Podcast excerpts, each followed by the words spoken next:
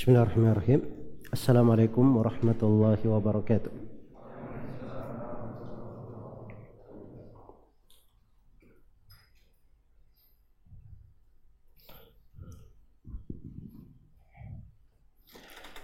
إن الحمد لله نحمده ونستعينه ونستغفره ونعوذ بالله من شرور أنفسنا وسيئات أعمالنا من يهده الله فلا مضل له ومن يضلل فلا هادي له.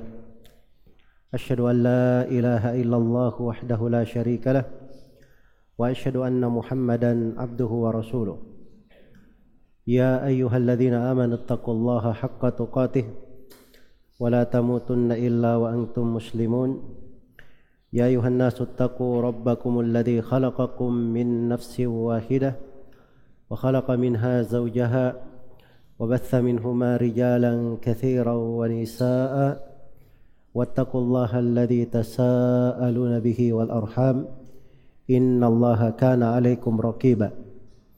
يا أيها الذين آمنوا اتقوا الله وقولوا قولا سديدا يصلح لكم أعمالكم ويغفر لكم ذنوبكم ومن يطع الله ورسوله فقد فاز فوزا عظيما. أما بعد فإن أصدق الحديث كتاب الله وخير الهدي هدي محمد صلى الله عليه وسلم وشر الأمور محدثاتها فإن كل محدثة بدعة وكل بدعة ضلالة وكل ضلالة في النار.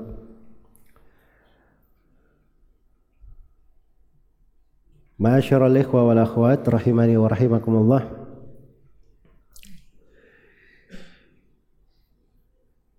Jejak-jejak kehidupan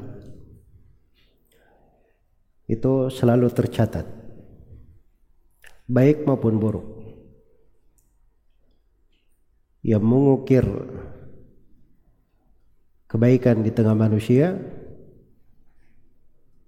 akan tercatat dan yang menorehkan keburukan juga akan tercatat. Dan itu sebuah ketentuan di dalam kehidupan. Allah telah tetapkan.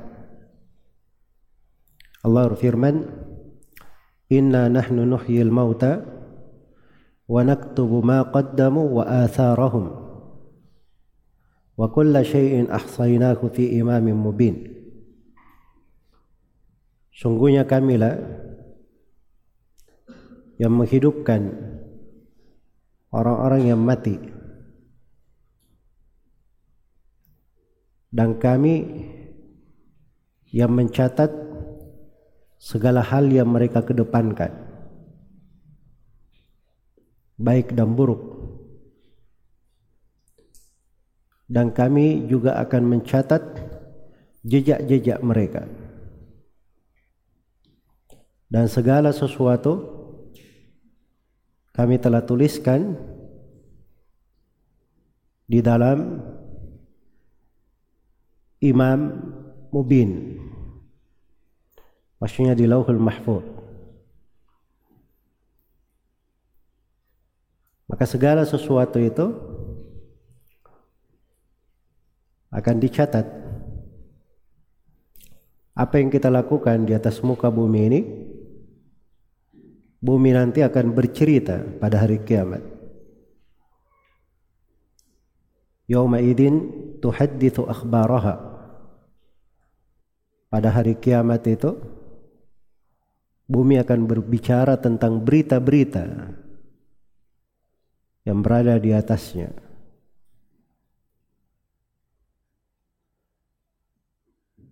Karena itulah seorang hamba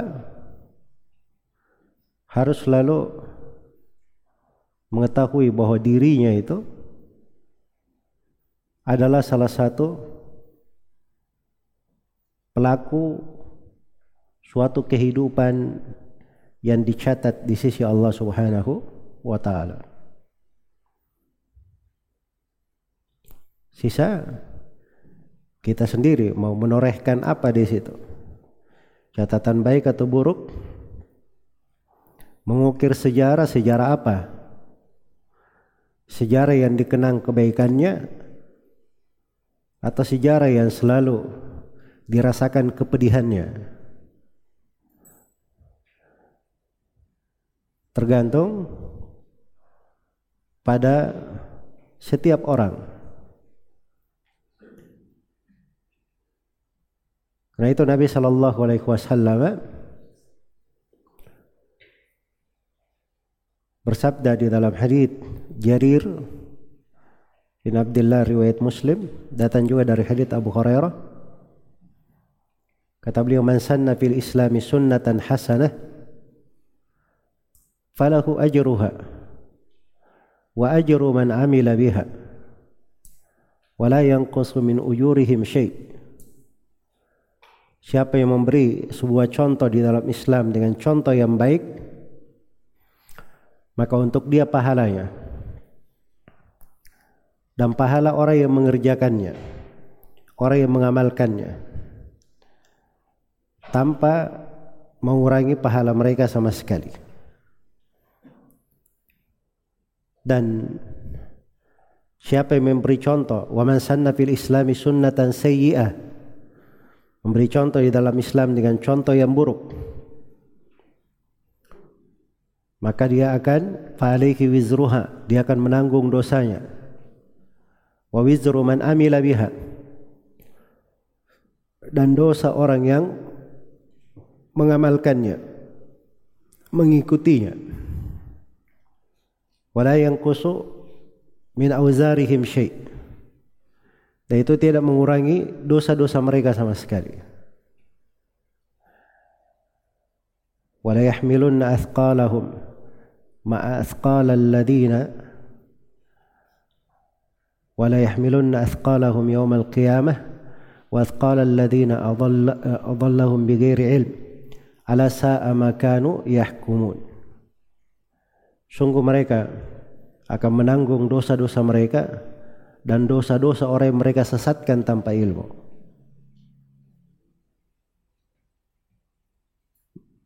Maka seorang itu di dalam kehidupannya dia memberi contoh. Meninggalkan jejak. Tergantung jejak apa yang dia tinggalkan. Jejak baik diikuti oleh manusia dalam kebaikan atau jejak buruk diikuti oleh orang-orang dalam keburukan. Kalau jejak baik ada yang mengikutinya, ada yang mencontohnya, Nah, ini mengukir sejarah baik untuk dirinya sendiri. Mengalir untuknya pahala selama apa yang dia contohkan masih dilakukan oleh orang-orang.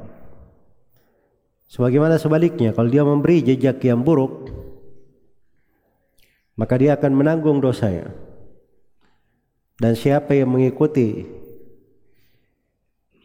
jejak buruk itu, Dosa orang yang melakukannya juga dia tanggung. Sampai hari kiamat. Karena itu diriwayatkan oleh Al-Bukhari dan Muslim. Alhamdulillah. Ashlih Dari hadith Abdullah bin Mas'ud radhiyallahu taala anhu bahwa Nabi sallallahu alaihi wasallam bersabda, tidak ada seorang pun yang membunuh kecuali anak Adam yang pertama itu juga dapat bagian dari dosanya. Menanggung bagian dari dosanya. Jadi kalau ada yang membunuh, datang lagi membunuh, membunuh, membunuh, semua yang membunuh ini dosanya ditanggung juga oleh anak Adam yang pertama. Kenapa? li'annahu awwala man sanna al-qatal karena dia adalah orang yang paling pertama memberi contoh membunuh. Beda si pembunuh yang datang setelahnya itu mencatat dosa untuk dirinya sendiri. Tapi anak Adam yang pertama dia bukan mencatat dosa untuk dirinya sendiri saja tapi juga menanggung dosa-dosa orang yang membunuh setelahnya Perbedaannya hanya di dalam masalah siapa yang memberi panutan di dalam hal itu. Iya. Karena itu harus kita pikirkan dari kehidupan itu.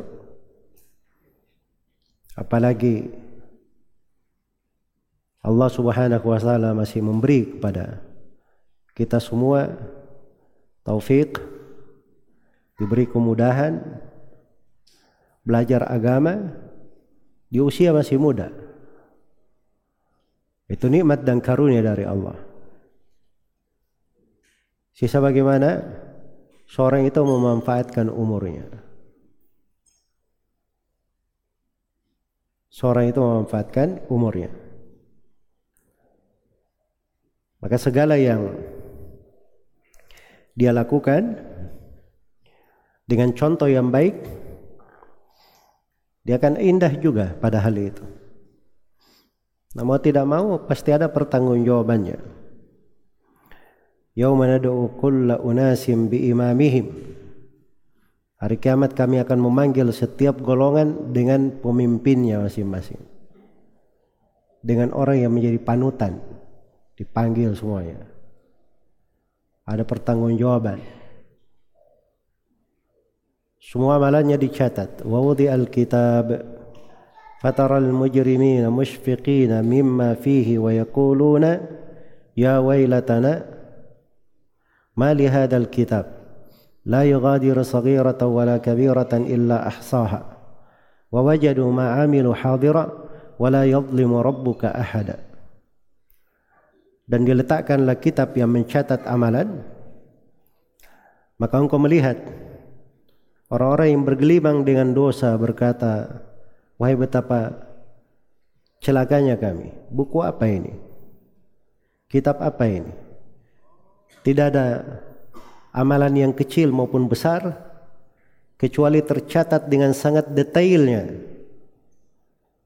Sangat terperinci di dalam kitab itu. Dan mereka temukan seluruh amalan mereka hadir. Dan Allah ingatkan, Allah tidak pernah menzalimi seorang hamba pun. Ya ibadi dalam hadits qudsi di riwayat Muslim dari hadits Abu Dar Ghifari radhiyallahu anhu Rasulullah sallallahu alaihi wasallam meriwayatkan bahwa Allah Subhanahu wa taala berfirman, "Ya ibadi, innama hiya a'malukum uhsiha lakum thumma uwaffikum iyyaha. Faman wajada khairan falyahmadillah. Wa man wajada ghaira dhalik fala yalumanna illa nafsah." Wahai hamba-hambaku, sungguhnya itu amalan-amalan kalian sendiri Aku catat dengan sangat detailnya. Kemudian aku akan sempurnakan pembalasannya untuk kalian. Siapa yang mendapatkan kebaikan dari amalannya, hendaknya dia memuji Allah. Yang memberi dia taufik, hidayah, petunjuk beramal kebaikan. Dan siapa yang mendapatkan selain daripada itu, yang dia dapatkan kejelekan, maka jangan sekali-sekali dia mencela kecuali dirinya sendiri. Siapa yang dia mau celah? Dirinya sendiri. Sudah ada Al-Quran, sudah ada hadith Rasulullah, petunjuk agama lengkap. Kalau dia menyimpang, itu masalah pada dirinya sendiri. Kalau dia kurang, itu kaitannya dengan kekurangan dia. Iya. Maka ini mana penting untuk dicermati.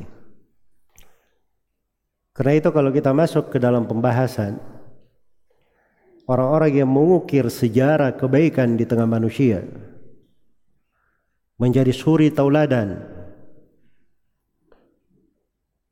di tengah manusia dari generasi ke generasi dan merupakan hal yang dicintai dan diridhai oleh Allah Subhanahu wa taala. Maka kita akan temukan pada mereka itu ada sifat-sifat. Ada karakteristik.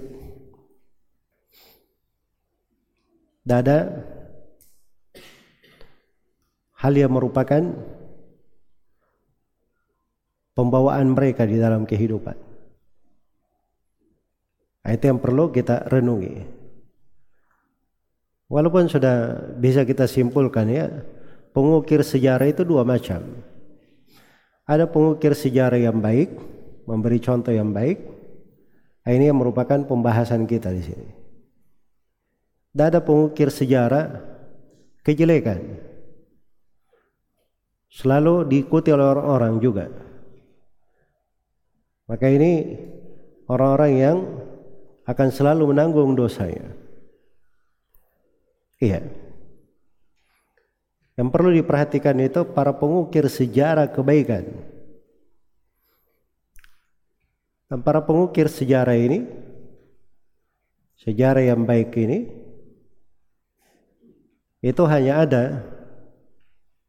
pada sirah para nabi dan para rasul.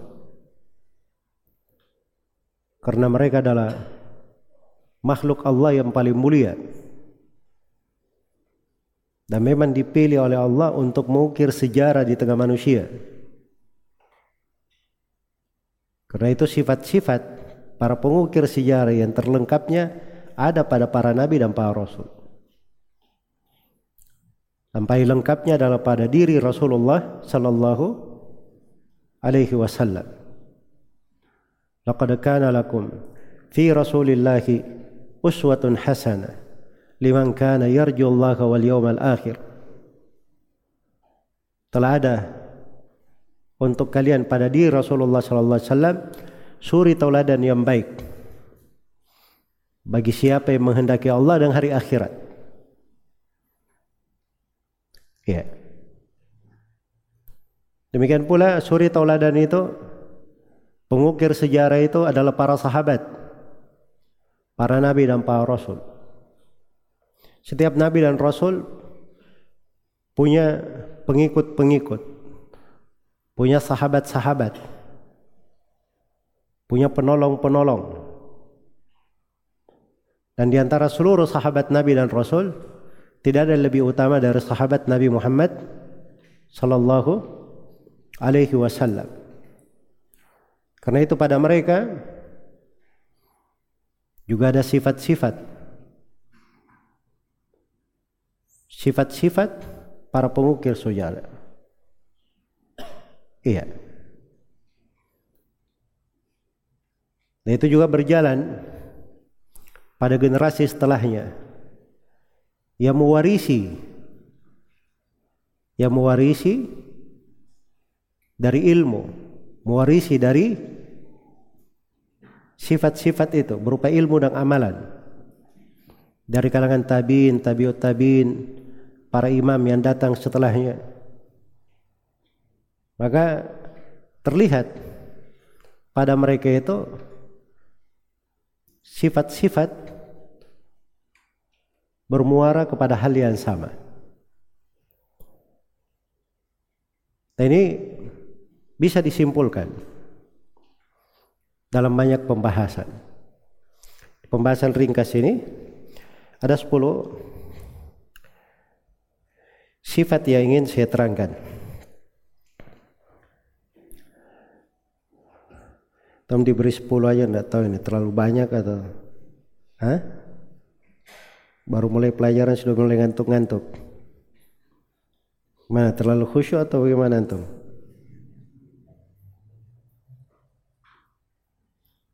Ya ada yang ngantuk-ngantuk ya, saya suruh berdiri nanti kalau ada yang ngantuk.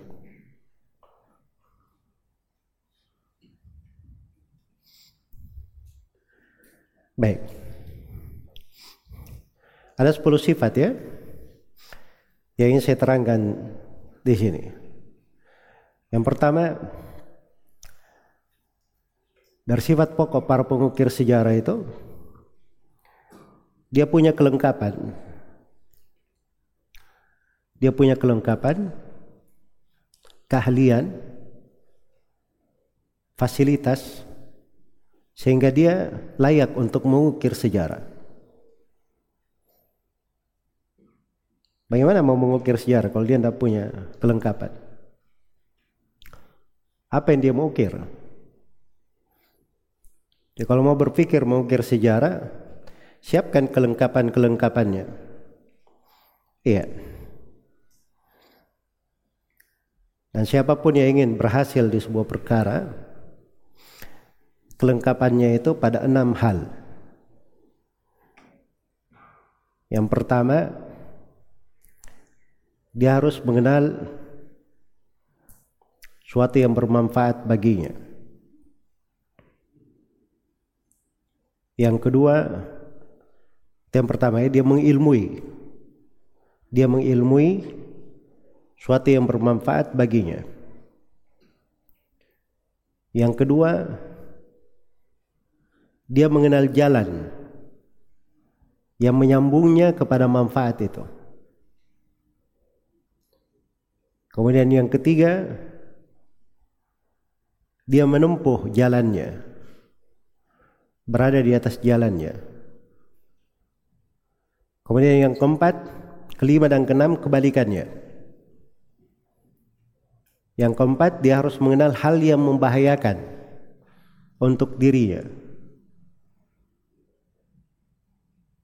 Yang keempat, yang kelima, dia harus mengenal jalan apabila dia tempuh jalan itu, maka akan menjerumuskannya ke dalam bahaya. Menjerumuskannya ke dalam bahaya. Dan yang keenam, dia meninggalkan jalan tersebut. Tidak dia dekati. Iya. Ini mana ucapan Ibnu Al-Qayyim rahimahullahu taala di sebagian pembahasan beliau. Jadi itu enam hal. Jadi seorang itu pertama punya ilmu dulu. Apa yang baik, apa yang buruk. Bagaimana dia mau mengukir sebuah sejarah yang baik di tengah manusia, kalau antara yang baik dan buruk saja tidak bisa dia bedakan. Mana yang baik, mana yang yang buruk. Dan tak mungkin tergambar ada mengukir sejarah. Dia tidak tahu jalan untuk mengukir sejarah itu. Dia harus tahu jalannya. Dia harus mengenalnya. Dan dia sudah tahu liku-likunya. Kalau memang ada berbagai macam rincian di dalamnya. Kemudian pokoknya yang ketiga, kalau dia sudah tahu mana jalan yang baik dan benar, maka dia tempuh jalan itu. Kan cuma duduk-duduk saja. Dia ikuti. Sebagaimana kalau dia tahu hal yang buruk, dia tinggalkan hal tersebut. Ini enam perkara pokok keahlian dan kelengkapan kepribadian ada pada orang-orang yang pernah mengukir sejarah indah di tengah manusia. Dari kalangan para nabi, para rasul, para sahabat, orang-orang salih. Iya. Karena itulah keahlian ini harus disiapkan. Bercabang darinya penguasaannya yang pertama dia menguasai seluruh cabang ilmu yang diperlukan.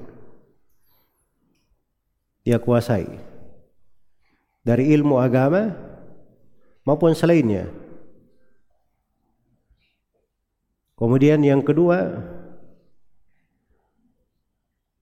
dia menguasai bagaimana cara ia menghadirkan berbagai bentuk kebaikan dan manfaat di tengah manusia. Ini namanya kelengkapan dalam keahlian. Sebagiannya kita akan rinci nanti dalam pembahasan-pembahasan berikutnya. Tapi ini sifat asasi. Harus diketahui. Karena itu para pengukir sejarah itu itu nggak ada yang tercatat cuma santai-santai saja. Iya. Tukang mimpi tiba-tiba bisa menjadi pengukir sejarah di tengah manusia. Itu tidak ada sejarahnya. Kalau tukang mimpi tiba-tiba dia memberi contoh keburukan, nah itu ada. Tapi kalau dia memberi contoh dalam kebaikan, itu orang-orang yang dipilih. Nah ada sebab-sebab yang menyebabkan mereka dimudahkan untuk itu. Nah, itulah kelengkapan keahlian, kelengkapan ilmu, kelengkapan dalam sifat-sifat yang memang menjadikannya layak sebagai seorang pengukir sejarah. Dan ini harus dipelajari. Harus dipelajari. Dari semenjak muda. Mudarda itu pernah menulis kepada atau memberikan kepada seorang anak kecil ya atau kepada seorang wasiat Beliau berkata, "Utlubul ilma sigaran wa'malu bihi kibaran fa inna likulli hasilin mazara." Carilah ilmu itu di usia kamu masih muda. Amalkanlah ketika engkau sudah dewasa, sudah besar. Karena setiap orang itu hanya memanen menuai apa yang dia tanam. Jadi kalau ingin panen, jangan berhayal ingin panen sesuatu dia tidak pernah tanam, dia tidak pernah tebar benihnya, tidak pernah dia rawat hingga tumbuh, menghasilkan baru dia panen. Bagaimana caranya mau panen? Menanamnya saya tidak pernah. Maka harus ada upaya di dalam hal tersebut. Itu sifat yang pertama. Sifat yang kedua dari sifat para pengukir sejarah mereka lengkap dalam segala bentuk kekuatan. Dan kekuatan itu ada dua. Kuatun ilmiah wa kuatun amaliyah kekuatan dari sudut ilmiah dan kekuatan dari sudut amalia. Kekuatan dari sudut amalia. Itu dua jenis kekuatan. Ada kuat dari sudut ilmiah. Dia punya kekuatan pada segala jenis ilmu. Iya. Kalaupun dia tidak menguasai cara langsung di situ karena ilmu itu jarang ya orang-orang yang bisa menguasai banyak ilmu. Kalau dia ahli di bidang ilmu agama, biasanya ahlinya keahliannya di situ. Tapi di ilmu-ilmu dunia itu bukan keahlian dia. Bukan spesialisasinya. Dia masuk di situ. Ada orang yang ahli di bidang dunia, tapi dia akan kurang keahlian di bidang di bidang agama. Tapi itu tidak berpengaruh bagi orang yang punya dua kekuatan ini. Karena dia punya kelengkapan untuk menghidupkan potensi. Nabi Shallallahu Alaihi Wasallam berkata kepada para sahabat ketika beliau pernah melewati sebagian sahabat sedang mentakbir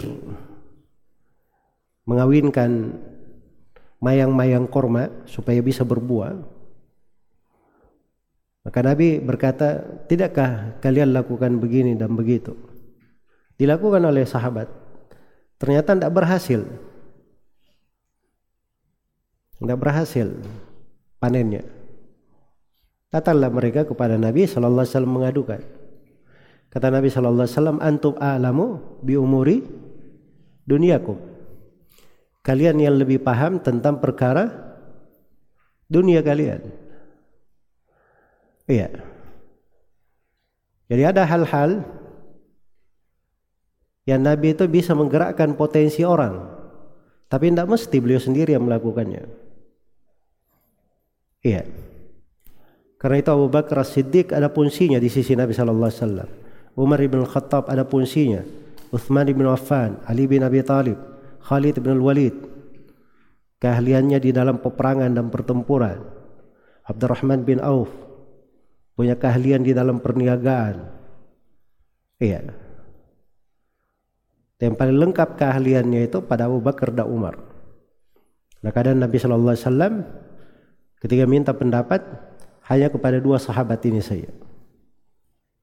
Seperti pada kejadian tawanan perang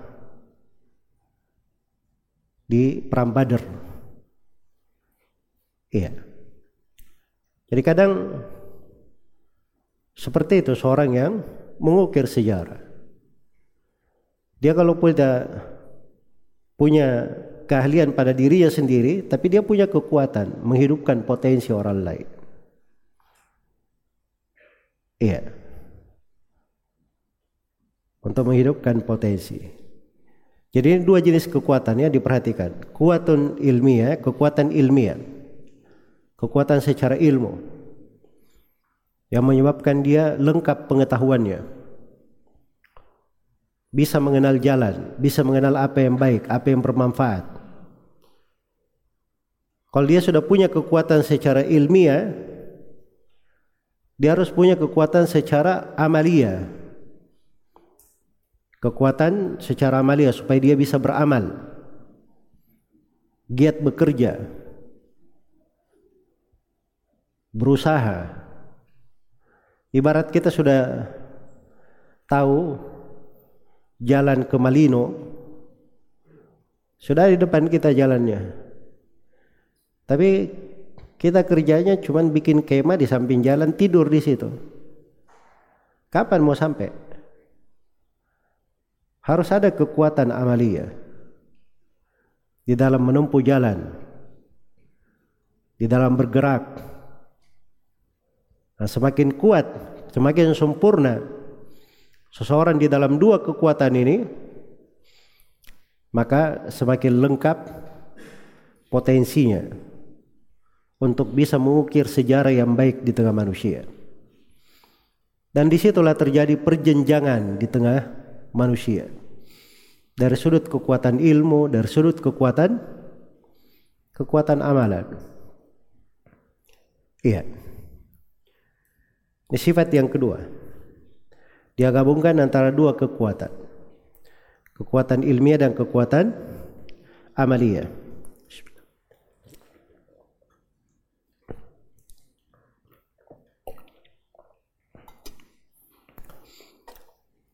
Berikutnya yang ketiga adalah ulul himmah. Ketinggian semangat. Iya. Itu tidak terlihat ya pada para pengukir sejarah itu orang yang rendah semangatnya. Yang ada pada para pengukir sejarah orang-orang yang punya ketinggian semangat. Kun rajulan rijluhu fi thara wa hammatu himmatihi fi thuraya. Jadi kamu seorang lelaki kakinya menapak di bumi tapi semangatnya di bintang Thuraya di langit sana. Dia punya semangat yang tinggi. Semangat yang tinggi dalam segala hal. Karena itu kalau dilihat pada Nabi Shallallahu Alaihi Wasallam itu luar biasa semangat beliau.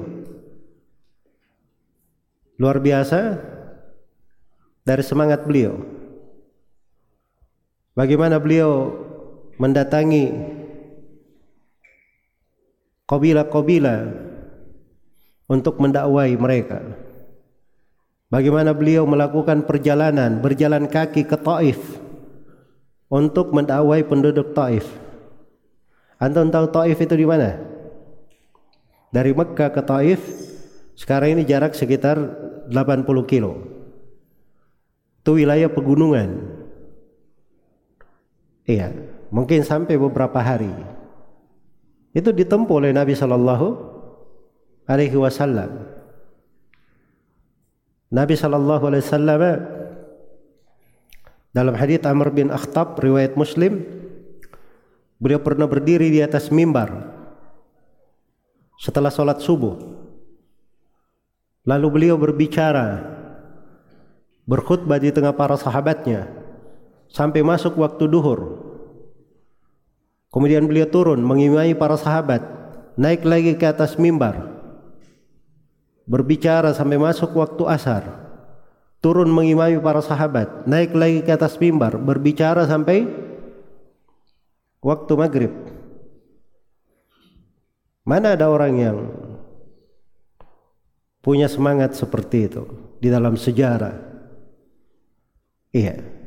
Seperti Rasulullah sallallahu alaihi wasallam.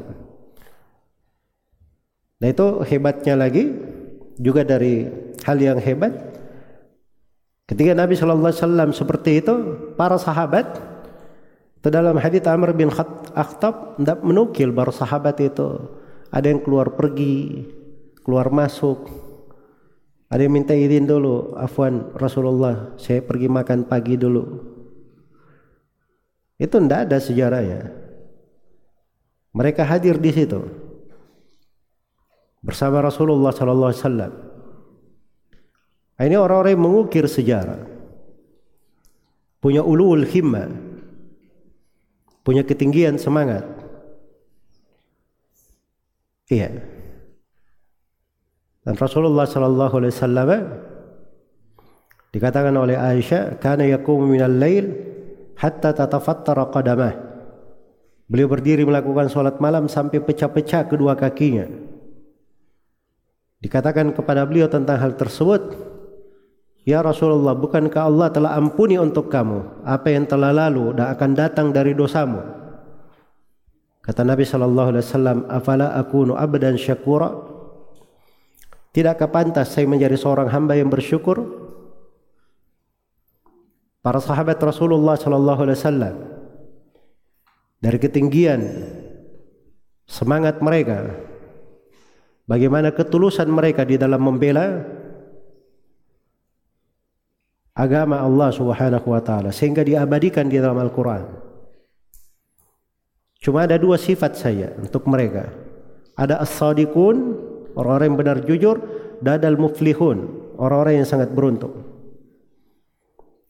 Lil fuqara'il muhajirin alladziina ukhriju min diyarihim wa amwalihim yabtaguna fadlan min Allah wa ridwana wa yansuruna Allah wa rasulah ulaika humus sadiqun itu sifat para sahabat dari kalangan muhajirin fuqara dikeluarkan dari negeri mereka meninggalkan harta dan keluarga mereka dan negeri-negeri mereka hanya mencari keutamaan dari Allah iya dan mencari ridhonya dan mereka selalu menolong Allah dan Rasulnya. Itu bahasa menolong Allah dan Rasulnya. Itu luar biasa ya. Bagaimana pengorbanan. Dikatakan ulaika humus sadiqun. Mereka itu orang-orang yang jujur. Kemudian para sahabat Al-Ansar Allah terangkan walladzina tabawwa'u ad-dar wal imana min qablihim yuhibbuna man hajara ilaihim ولا يجدون في صدورهم حاجة مما أوتوا ويؤثرون على أنفسهم ولو كان بهم خصاصة ومن يوق شح نفسه فأولئك هم المفلحون Orang-orang yang sudah meniatkan, sudah menyiapkan dirinya dengan keislaman, keimanan, maksudnya mereka juga sudah masuk Islam, beriman kepada Rasulullah. Iya. Jadi Nabi itu sebelum hijrah, para sahabat dari Ansar itu sudah datang ke Mekah membaiat Rasulullah sallallahu alaihi wasallam untuk menolong mereka, untuk menolong beliau sepanjang mereka diberi kehidupan. Dan mereka siapkan negeri mereka. Tempat tinggal mereka. Untuk hijrahnya Nabi dan para sahabatnya. Dan mereka ini lebih mendahulukan saudara-saudaranya di atas diri mereka. Kalau ada harta mereka tidak sungkan-sungkan dia berikan kepada saudara yang berhijrah. Ini para pengukir sejarah para sahabat Rasulullah sallallahu alaihi wasallam. Ketinggian semangat. Ketinggian di dalam semangat. Maka ya umat ini ya ingin sampai kepada kedudukan mereka, ingin diikutkan pada kedudukan para sahabat Rasulullah sallallahu alaihi wasallam, maka jalannya itu adalah mengikuti jejak mereka. Mengikuti jalan mereka. Iya. Karena itu mengikuti jalannya para sahabat dalam beragama itu bukan alternatif, boleh ikut, boleh tidak. Bukan pilihan. Tapi itu kewajiban. Dan memang jalannya untuk selamat cuma itu.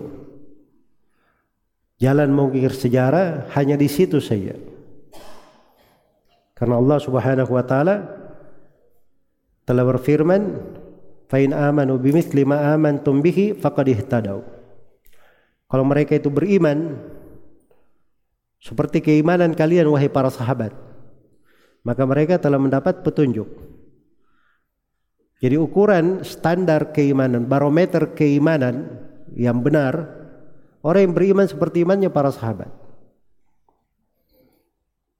Iya Nah dikatakan kalau kalian kaum musyrikin beriman seperti keimanannya Rasulullah sallallahu alaihi wasallam. Tapi dikatakan seperti keimanan kalian wahai para sahabat. Nah, ini menunjukkan bahwa sahabat ini itu betul-betul sempurna dan lengkap mereka beriman sebagaimana petunjuk Allah dan Rasulnya. Makanya tidak disebut Rasul juga nggak ada masalah sebab mereka sudah dijamin kebenaran keimanannya mengikuti Allah dan Rasulnya. Iya. Dan itu terlihat pada para sahabat itu. Cita-cita yang tinggi. Semangat yang tinggi. Semangat yang tinggi. Dan kalau dibahas di dalam sirah mereka, itu hal yang menakjubkan. Hal yang menakjubkan. Iya. Bagaimana Abu Hurairah radhiyallahu taala anhu? Beliau selalu mulazamah kepada Rasulullah sallallahu alaihi wasallam. Bisa mengungguli sahabat yang lainnya. Sampai suatu hari ya Abu Hurairah ceritakan ya dirinya bahwa saya kadang karena kesibukan saya ingin selalu dekat dengan Rasulullah saya kadang tidak ada waktu untuk pergi mencari rezeki untuk bisa saya makan. Kadang beberapa hari dia menahan lapar. Sampai dia ambil batu, dia ikat di perutnya supaya terasa kenyang. Hah? Antum tahu metode ini? Saya coba tanya, antum tahu metode ini atau tidak? Saya tidak tanya antum pernah amalkan atau tidak. Kalau amalkan ini tidak tergambar dalam kehidupan kita ada seperti itu. Ini cara orang yang kelaparan. Tapi Nabi suatu hari keluar. Kemudian beliau berkata, siapa yang menghamparkan ridanya? Kemudian dia mendengar dari saya hadith pembicaraan, maka dia tidak akan lupa suatu apa pun dari hadith itu. Yang hadir cuma Abu Hurairah radhiyallahu ta'ala anhu. Iya. Itu ulul himma namanya. Itu ketinggian semangat. Jelas ya? Jadi harus ada hal-hal yang seperti itu. Ibnu Abbas radhiyallahu anhu itu sering didapati dia berada di depan rumah para sahabat di musim panas angin berhembus membawa debu yang membuat Ibnu Abbas berdebu depan rumah orang. Keluar Zaid bin Thabit salah seorang ulama sahabat. Melihat Ibnu Abbas, dia berkata, "Wahai anak paman Rasulullah, andai kata engkau minta saya datang ke rumahmu, saya akan datang." Kata Ibnu Abbas, demikian kami diperintah terhadap para ulama kami. Mereka tahu jalannya untuk belajar, tahu jalannya menjadi orang, tahu jalannya mengukir sejarah. Makanya ada teman Ibnu Abbas itu, dia baru menyesal setelah melihat Ibnu Abbas duduk didatangi oleh manusia dari berbagai penjuru. Teman Ibnu Abbas berkata, anak muda ini lebih berakal dari saya. Waktu kami sama-sama muda, Ibnu Abbas pergi ke sana sini mendatangi para sahabat Rasulullah. Saya diam-diam saja. Saya berkata, ngapain kamu? Rajin-rajin. Banyak sahabat Rasulullah sallallahu alaihi wasallam. Orang-orang tidak perlu sama kamu. Tapi setelah dia berlalu sekian lama dia lihat Ibnu Abbas didatangi oleh manusia dari segala penjuru baru dia tahu. Itulah keutamaan apa namanya orang yang berakal tahu apa yang dia laksanakan. Itu Ibnu Abbas ya ulul himmah sampai disebutkan oleh para ulama di hadith. Dari hadith yang didengar langsung oleh Ibnu Abbas dari Nabi wasallam secara langsung itu jumlahnya cuma sekitar 21 hadith. Seluruh riwayat Ibnu Abbas yang lainnya itu beliau ambil dari sahabat Nabi Shallallahu Alaihi Wasallam. Tapi dimaklumi Ibnu Abbas itu salah satu dari tujuh orang sahabat yang paling banyak meriwayatkan hadith. Yang riwayatnya lebih dari 2000 hadith. Iya. Nah itu nggak ada masalah sama sekali. Ibnu Abbas mengambil dari sahabat dari Nabi Shallallahu Alaihi Wasallam. Sama saya, karena seluruh sahabat Nabi itu terpercaya, ahli di dalam menerima ilmu dan di dalam menyampaikan ilmu. Mereka punya keahlian itu. Makanya kalau sahabat Nabi itu dia sudah menghafal satu hadis, itu dia jaga betul hadis-hadis tersebut. Makanya di kisah Jabir radhiyallahu taala anhu itu yang menghafal sebuah hadis tentang hari kiamat Jabir melakukan perjalanan satu bulan penuh dari kota Medina untuk menjumpai seorang sahabat di kota lain. Yang Jabir hanya tahu yang menghafal hadis itu selain dirinya adalah sahabat ini yang tinggal di kota lain ini. Untuk ke sana perjalanan satu bulan penuh. Maka Jabir melakukan perjalanan satu bulan untuk menjumpainya. Sampai ke sana heran sahabat ini Abdullah bin Unais namanya. Jabir bin Abdullah ada apa jauh-jauh dari Medina? Jabir cuma sampaikan saya mendengar dari Nabi beliau berkata begini dan begini. Maka kata sahabat ini saya tidak menghafal kecuali seperti itu. Sudah selesai. Pulang lagi Jabir perjalanan satu bulan. Mana ada orang kayak gitu? Antum saja. Ya, cuma naik PT-PT di sini, pergi pengajian, belum tentu nyampe di masjid. Hah? Ya kan? Kita ini banyak fasilitas. Tapi malasnya lebih banyak lagi lebih banyak lagi. Ah, itu yang menjadi masalah pada diri diri kita ini. Hikmah itu kurang. Ketinggian semangat. Masalahnya dicekoki di masa sekarang dengan hal-hal yang menghancurkan semangat.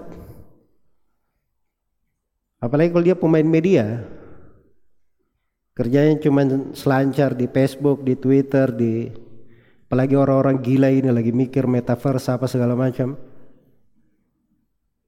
Itu para pemimpi yang mau menghancurkan mental-mental orang. Ingin membuat orang itu kurang produktivitas, ya kerjanya menghayal saja play, cuma selfie-selfie dapat uang miliaran.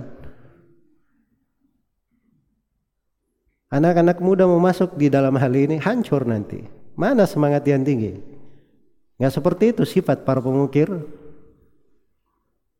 sejarah. Sesuatu itu didapatkan dengan proses. Dia senang hal yang dilakukan proses. Dia tidak terlalu pikir masalah materi berapa yang didapatkan. Rezeki itu Allah sudah tanggung untuk semua orang.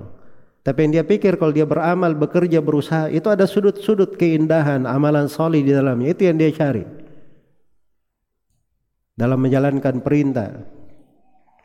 Dalam menempuh kehidupan sebagaimana yang diperintahkan. Nah, ini kita harus pandai mengukur diri-diri kita. Jangan terbawa dengan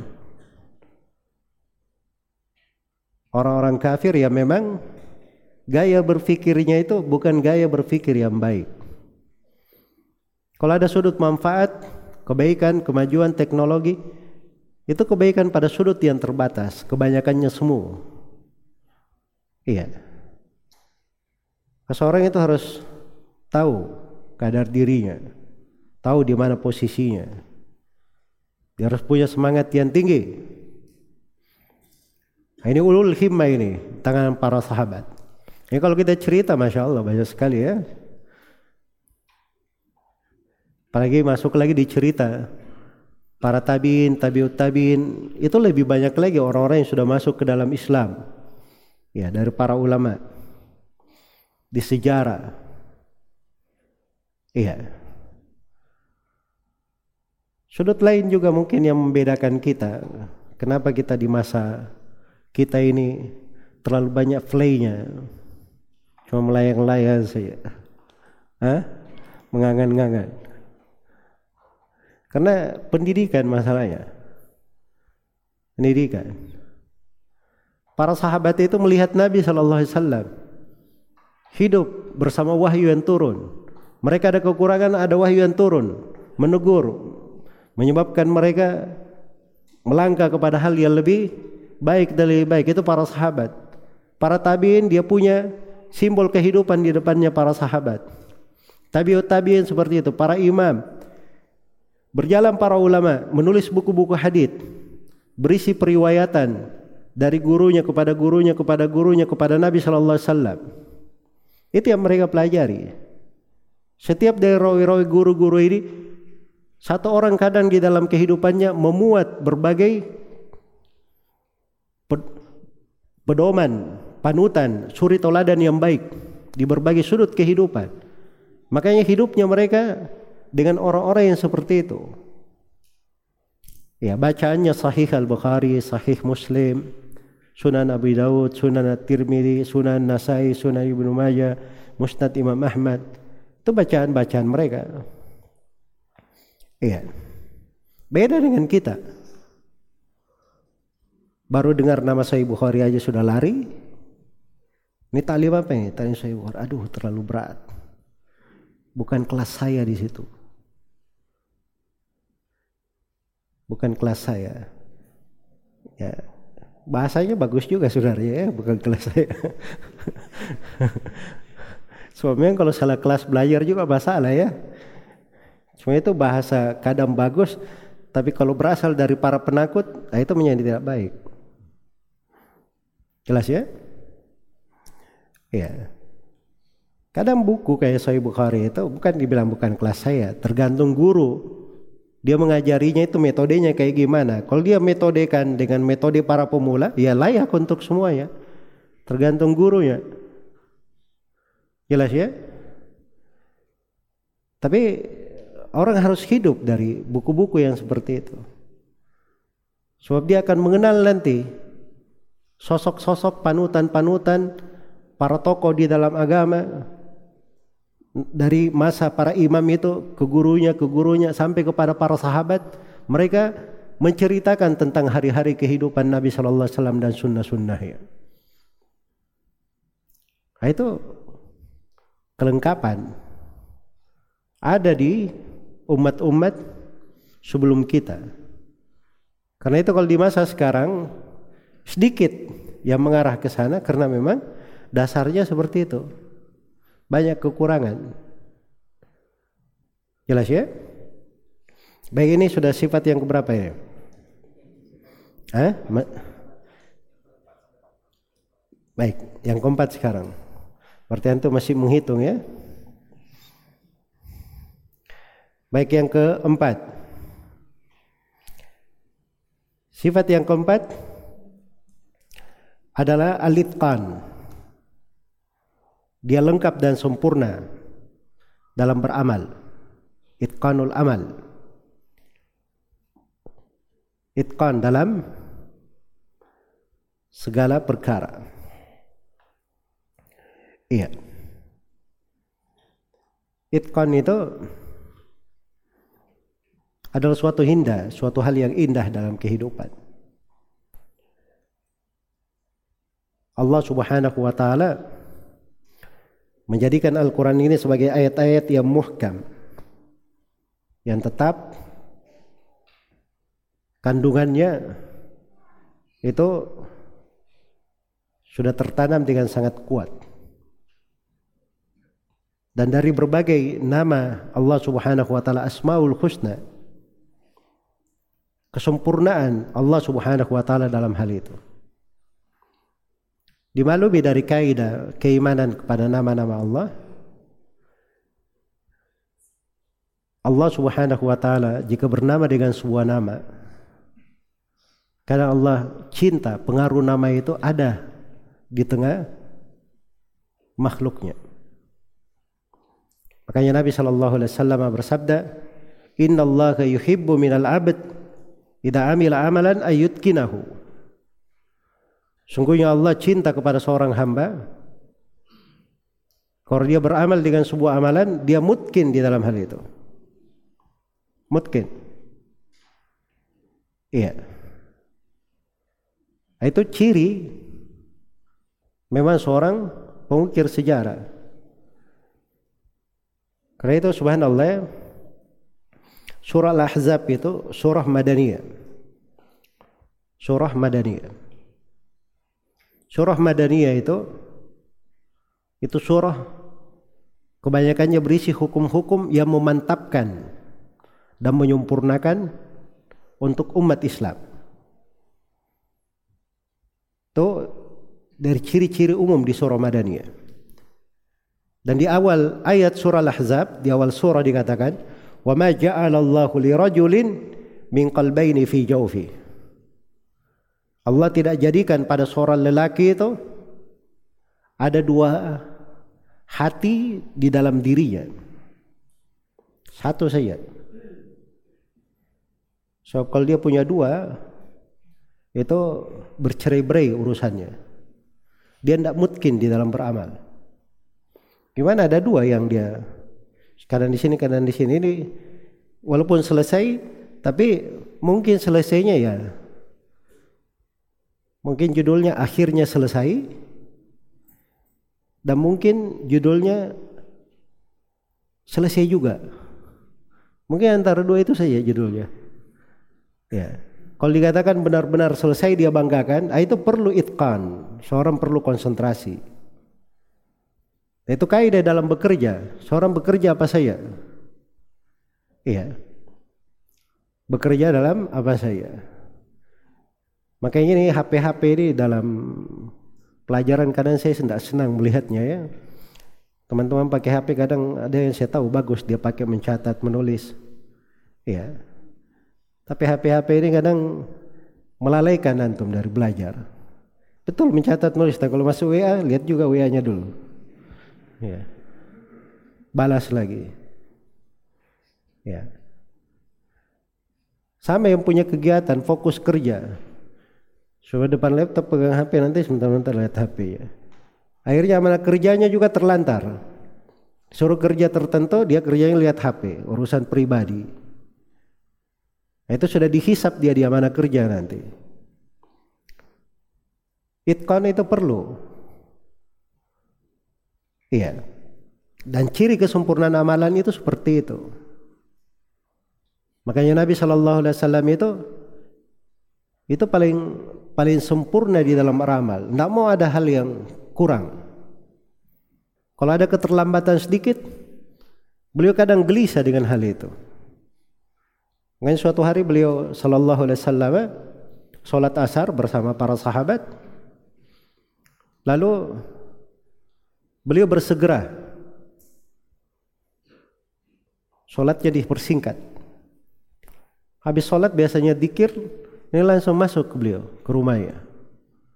Lalu beliau keluar, membawa beberapa butiran emas.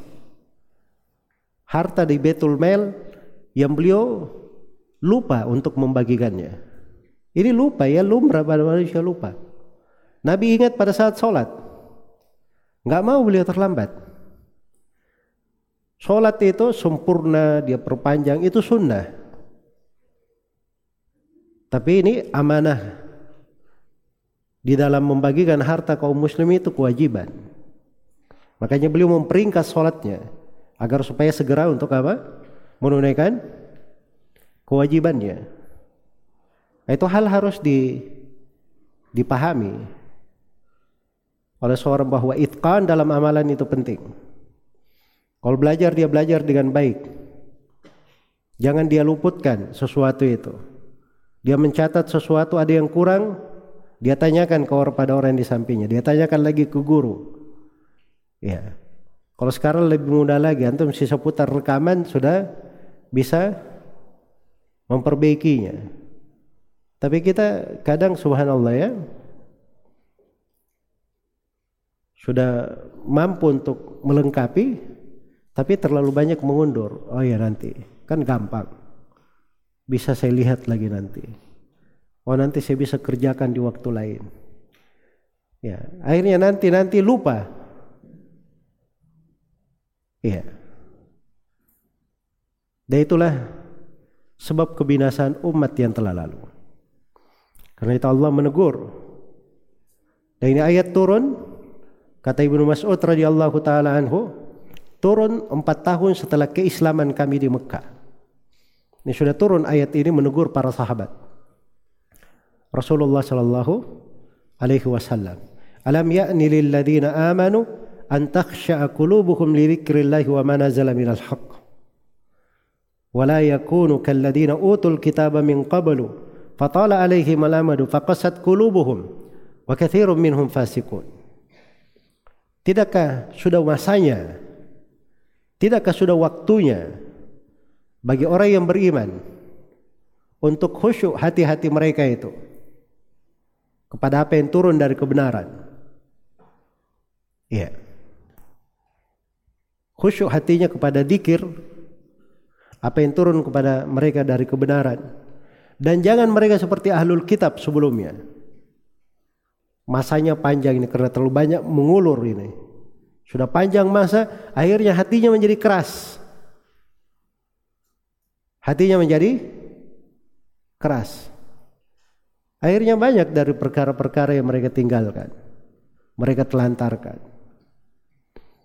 Nah, itu bukan jenis dari itqan di dalam beramal.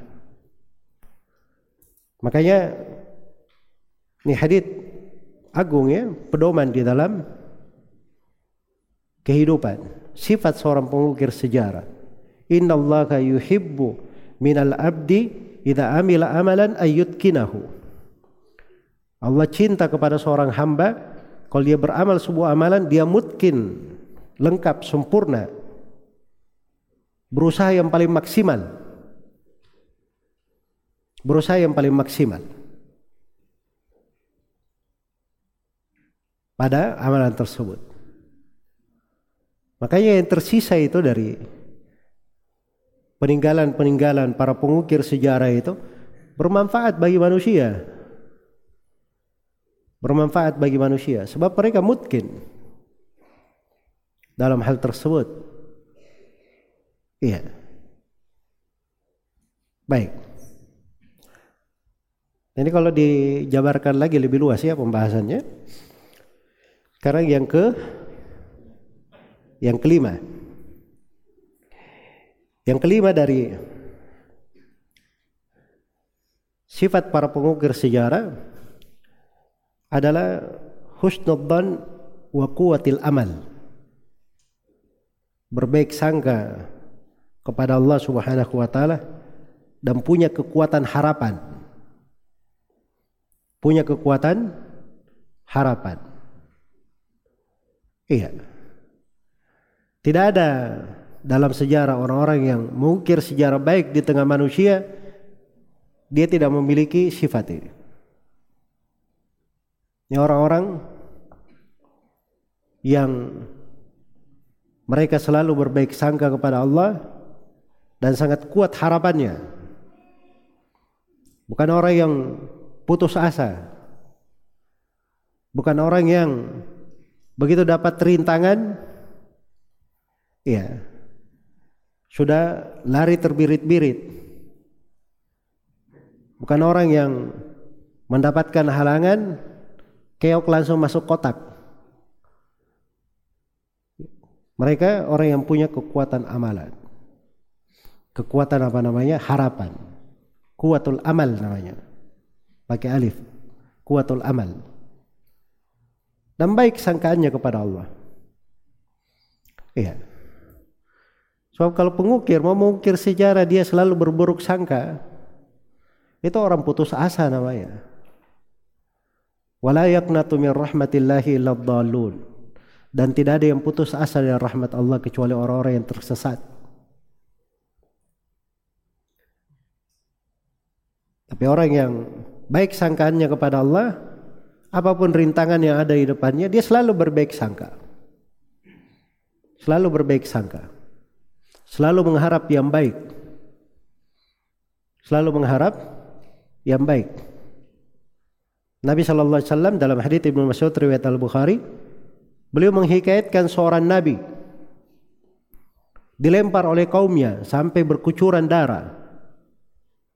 Bersamaan dengan itu Nabi ini hanya berkata, Allahumma gfir li qaumi fa innahum la ya'lamun. Ya Allah, ampunilah kaumku, sungguhnya mereka tidak tahu.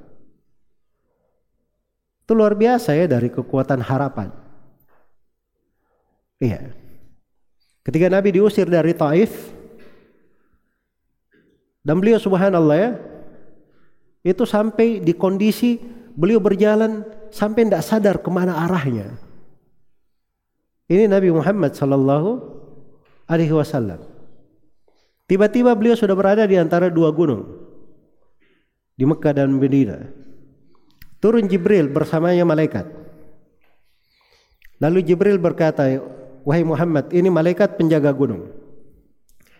Dia telah diperintah oleh Allah. Kalau kamu ingin dia membalik gunung ini menutup seluruh penduduk Taif, dia akan lakukan sekarang." Apa kata Nabi Muhammad sallallahu alaihi wasallam? Lihat ini beliau di kondisi sampai tidak sadar di mana arah berjalannya, saking dahsyatnya kejadian yang menimpanya. Coba antum bayangkan ya, beliau mendatangi keluarganya di Taif, didakwai. Tapi justru beliau dilempari. Kira-kira bagaimana perasaan itu? Itu luar biasa hal yang beliau hadapi.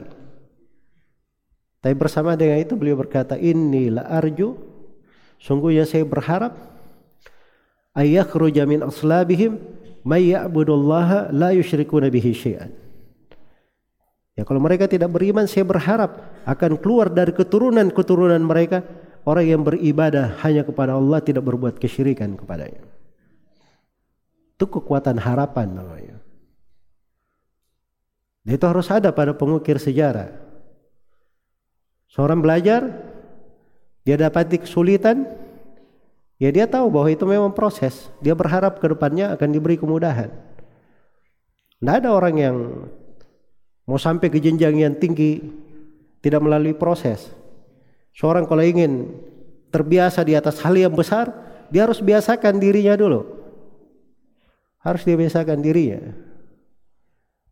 Itu sering kita lihat ya, Orang-orang yang pengen tangannya itu kuat mengangkat, tahan panas, itu dia latihan itu selalu dia angkat tiap hari hal-hal yang hangat, hangat, hangat, kadang panas, panas, akhirnya menjadi kuat mengangkatnya. Begitu itu latihan. Iya. Sama seorang ingin sampai ke dalam sebuah jenjang harus seperti itu. Ustaz, kenapa saya kalau hadir di majelis ilmu baru duduk langsung khusyuk? Itu istilah halusnya ya. khusyuk. Walaupun pembahasan fikih khusyuk juga. Pembahasan serius dia juga khusyuk. Kalau pembahasan sorga dan neraka dia khusyuk itu wajar ya. Tapi ini khusyuk bahasa lain. Sampai dagunya menempel ke dadanya. Ya. Itu memang perlu pembiasaan. Kenapa saya nggak kuat hadir di majelis ilmu berjam-jam? Ya kamu berapa lama? Sudah berapa kali melakukannya? Sudah berapa kali melakukannya? Ya seorang itu kalau dia membiasakan dirinya dengan sesuatu, dia akan terbiasa dengannya. Dia akan terbiasa dengannya. Kalau orang Indonesia memang bilang ya, ala bisa karena apa?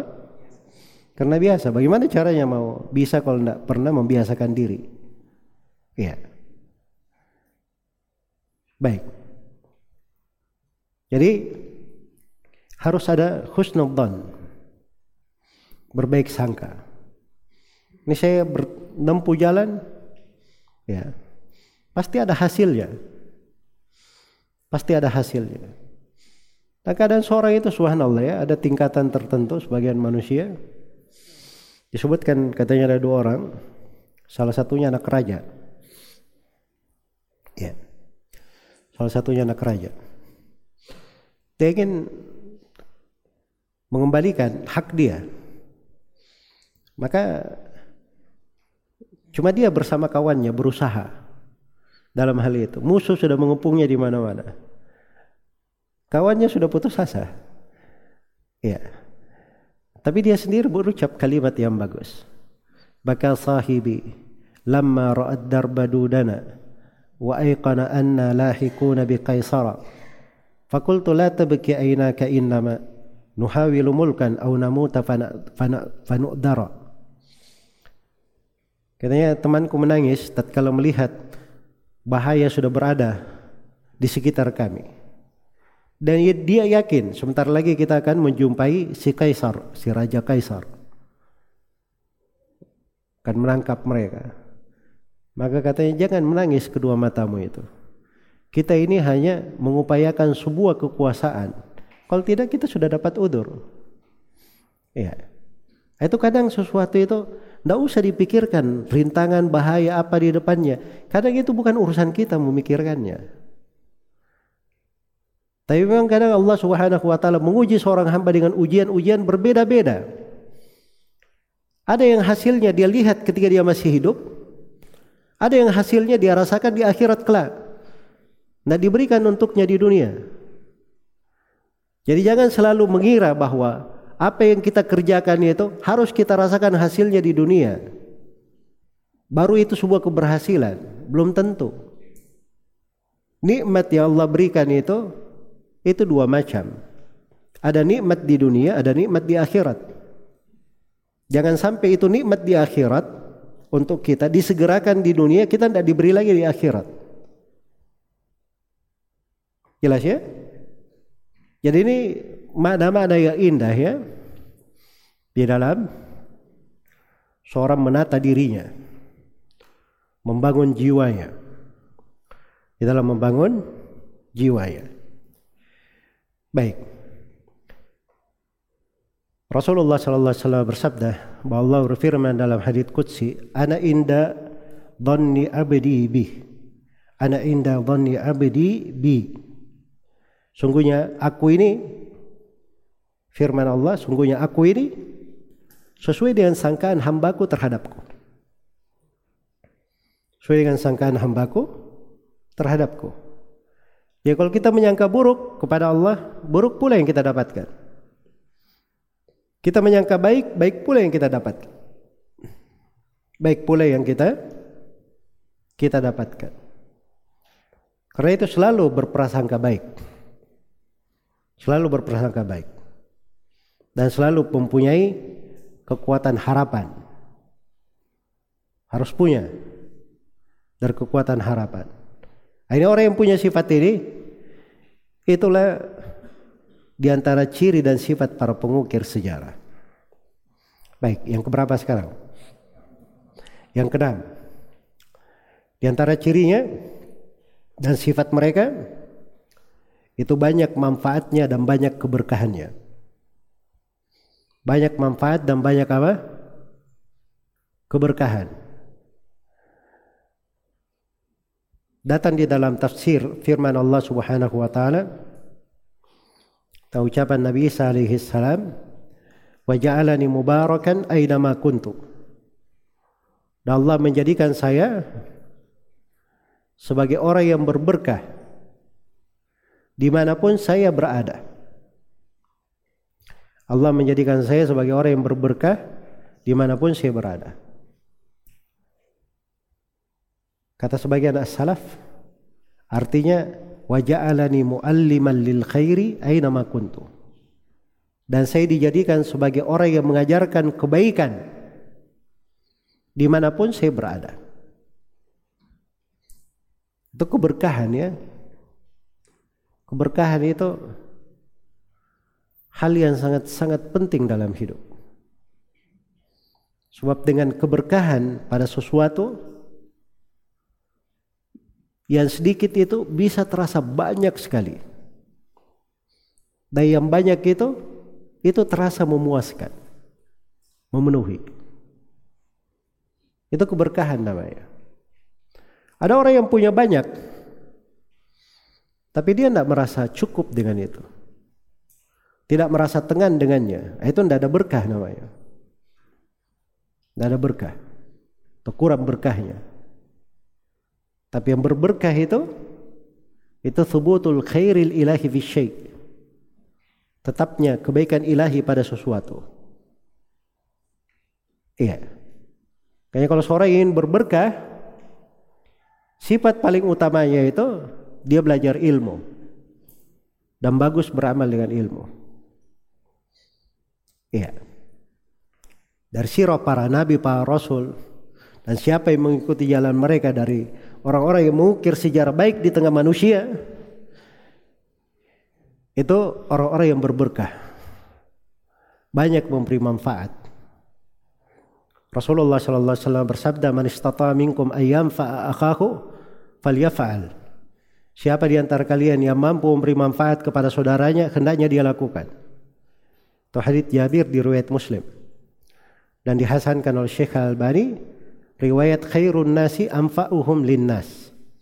Sebaik-baik manusia adalah orang yang paling bermanfaatnya untuk manusia.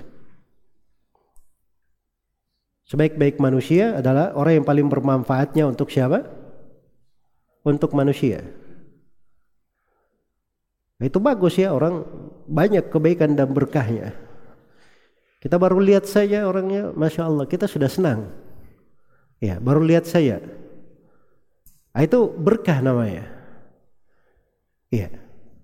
Apalagi kalau dia kita bertransaksi, bermuamalah, berinteraksi dengannya, maka kelihatan hal-hal yang baik. Kelihatan hal-hal yang baik. Maka ini dijaga. Seorang pengukir sejarah itu dia adalah kunci membuka pintu-pintu kebaikan dan penutup pintu-pintu kejelekan. Itu sudut keberkahan. Karena itu kata Nabi Shallallahu Alaihi Wasallam dalam hadits Anas bin Malik riwayat Imam Ahmad, kunu mafatihah lil khairi maghaliqa syarr. Jadilah kalian kunci-kunci yang membuka kebaikan penutup-penutup pintu kejelekan. Iya. Kata Ibnu Mas'ud radhiyallahu taala anhu, "Lan tabi'an fil khairi khairun min an takuna ra'san fi syarr." Andai kata kamu itu menjadi pengikut ekor, cuma ekor saja ini mengikut. Tapi dalam kebaikan itu lebih bagus daripada kamu itu kepala tapi dalam kejelekan. Ya, dalam kejelekan. Orang berberkah itu dia nggak ada masalah, dia di mana pun ditempatkan nggak ada masalah. Ya. Nah itu dalam hadis riwayat Al Bukhari Nabi Shallallahu Alaihi Wasallam berkata, tu bali rojulin akhidun binani farasihi. Beruntunglah seorang lelaki yang mengambil dari kudanya itu Dia berjihad di jalan Allah. Iya. Kalau dia diperintah untuk di depan dia di depan, diperintah di belakang dia di belakang, diperintah untuk sebagai orang yang memberi minum kepada pasukan dia di situ. Di mana saja ditempatkan gak ada masalah bagi dia. Itu orang yang beruntung itu. Maka orang-orang yang mengurus kerjanya seperti itu. Dia masuk ke dalam hal yang selalu ada kebaikan dan manfaat, berberkah. Tidak mesti dia harus paling di depan, yang paling tonjol dan dilihat oleh manusia. Iya, itu tidak mesti. Kadang ada orang-orang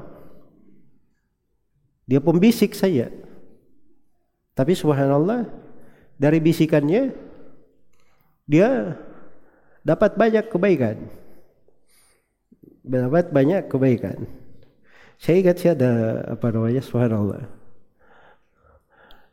Jadi di Yaman itu Syekh Mukbil membiasakan kita untuk mudakar ya. Kalau ada faedah walaupun dia teman kita lebih senior ya kadang kita untuk apa namanya mengeluarkan hafalan. Ya kita sampaikan faedah tersebut atau kita tanyakan apa jawabannya. Ya. ya itu kebiasaan ya.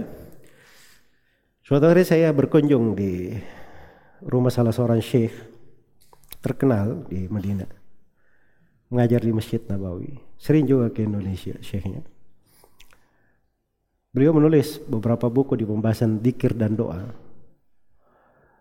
Waktu itu saya bilang ke syekhnya, syekh ada tiga bait syair oleh Ibnu Jamaah di Tabaqat Asyafi Al-Kubra. Apakah pernah antum melihat tiga bait syair itu? Karena itu tiga bait syair bagus ringkas ya, mengumpulkan 10 syarat doa yang mustajabah. Kata beliau, oh iya saya pernah lewat itu, cuma saya nggak ingat. Coba antum tuliskan untuk saya. Beliau ambil bukunya Syarah Ladkar karya Ibnu uh, Ajlan ya atau Ibnu Khallan namanya Al-Futuhat Ar-Rabbaniyah. Saya tulis di belakangnya tiga bait syairnya. Setelah itu waktu berlalu suatu hari di saya di atas mobil saya dengar radio beliau sedang ada di program di radio itu Ya, dan beliau sebutkan tiga bait syair yang saya tuliskan untuk beliau itu. Yes. Jangan tuh bisa tahu ya perasaan di hati saya. Ya. Saya cuman apa sebenarnya nanya-nanya saya. Ya, sebab saya pikir pasti beliau tahu kan untuk hal itu sebab itu bidangnya beliau nulis banyak buku. Coba kebiasaan muda kalau saya. Ya, subhanallah beliau sebutkan tiga bait syairnya, beliau terangkan Ya saya pikir mudah-mudahan saya juga dapat pahala dari banyaknya orang yang apa yang mendengarkan. Iya. Ya ada suatu kadang antum jangan terlalu banyak berpikir, antum duduk di depan menyampaikan dan seterusnya. Itu kadang ada sesuatu Allah berkahi pada sesuatu itu dari arah yang kita tidak sangka. Iya. Makanya saya ingat sekali itu ucapan guru kami Syekh Mukbir rahimahullah dan beliau waktu itu kita tanya beberapa pertanyaan. Kita duduknya di atas padang pasir. Ya. Di bawah pohon bidara yang rindang di sore hari. Cuma saya lupa tanggalnya. Dan beliau berkata, kadang sebuah majelis yang kecil cuma hadir beberapa orang, mungkin berkanya bisa sampai ke pelosok dunia bisa sampai ke pelosok dunia. Nah itu subhanallah terbukti itu. Ya. Karena beliau sendiri kadang menjawab pertanyaan hanya sambil jalan, beliau jawab. Oleh seorang murid dihafalkan jawabannya, dia pergi ke Amerika sana, ke ujung dunia sana. Dia sampaikan ilmu berasal dari beliau. Itu artinya berkahnya sampai ke mana? Ke pelosok dunia dari asal satu orang aja yang bertanya kepadanya. Iya. Baik. Jadi memang gemar memberi manfaat, berbagi. Itu sifat yang indah. Bahkan itu salah satu sifat penduduk sorga. Fa'amma man a'ta wattaqa wa saddaqa bil husna fasanuyassiruhu lil yusra. Adapun barang siapa yang gemar berbagi, dia selalu bertakwa dan membenarkan adanya al-husna. Ini ada tiga ya. Maka kami akan mudahkan dia kepada segala kemudahan. Nah, ini juga manfaat lain ya. Kemudahan di situ ada dua tafsirnya. Ada yang mengatakan al-yusra maknanya kemudahan. Tafsir yang kedua al-yusra dia artikan sorga, dimudahkan dia ke sorga. Jadi yang pertama sifatnya fa'amman a'ta. Adapun siapa yang gemar berbagi. Nah, ini gemar berbagi ini ini pembahasan kita ini, sudut manfaat. Berbagi itu bisa dengan harta, bisa dengan tenaga, bisa berbagi ilmu. Ya. Bahkan kadang dia berbagi ide kepada orang. Ada temannya lagi membangun apa gitu, dia beri saran, kenapa kamu tidak buat begini dan begitu. Iya.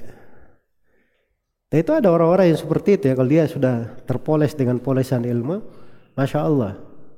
Saya ada pernah dicerita oleh seorang ikhwan, dia makan di sebuah rumah makan, bagus rumah makannya.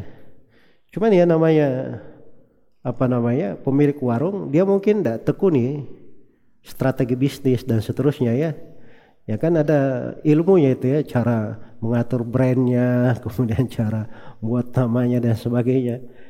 Sama dia cerita-cerita biasa saja.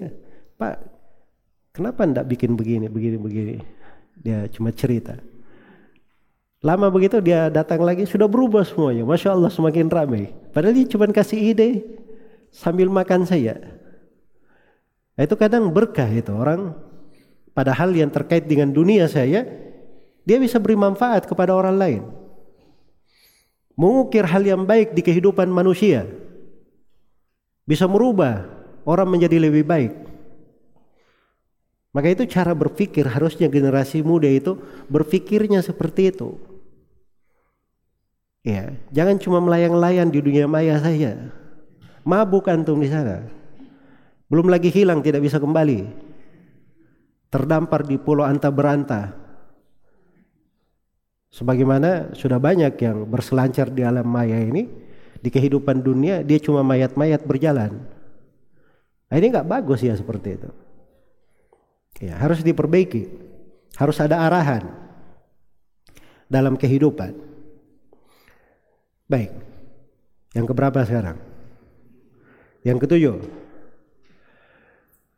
Yang ketujuh adalah husnul tadbir wa tasarruf. Bagus di dalam strategi pengaturan dan cara bertindak dan mengeksekusi. Iya.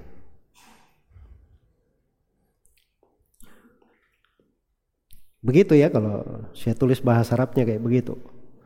Tapi mungkin penerjemahannya itu apa namanya bahasa para motivator ya Ya, tapi memang hakikatnya seperti itu. Orang-orang yang mengukir sejarah itu itu pandai bertindak. Kalau bertindak sesuatu itu sudah terukur. Ada perhitungannya.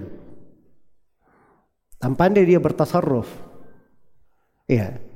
Nah boleh seorang itu kayak bulldozer saja. Ada yang diinginkan sudah yang penting jalan. Apa saja yang ada di depannya dilibas semuanya. Nah, itu tidak bisa kayak gitu.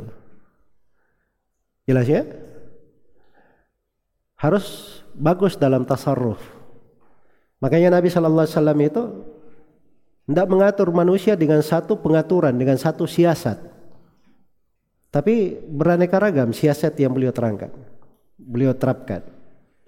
Kadang lemah lembut, kadang tegas, kadang cepat, kadang agak diukur pada tempo waktu, Iya. Kadang beliau lakukan strategi ini, strategi itu, macam-macam beliau kerjakan. Di antara para sahabatnya, ada yang difokuskan di peperangan seperti Khalid bin Walid. Ada yang difokuskan untuk ilmu.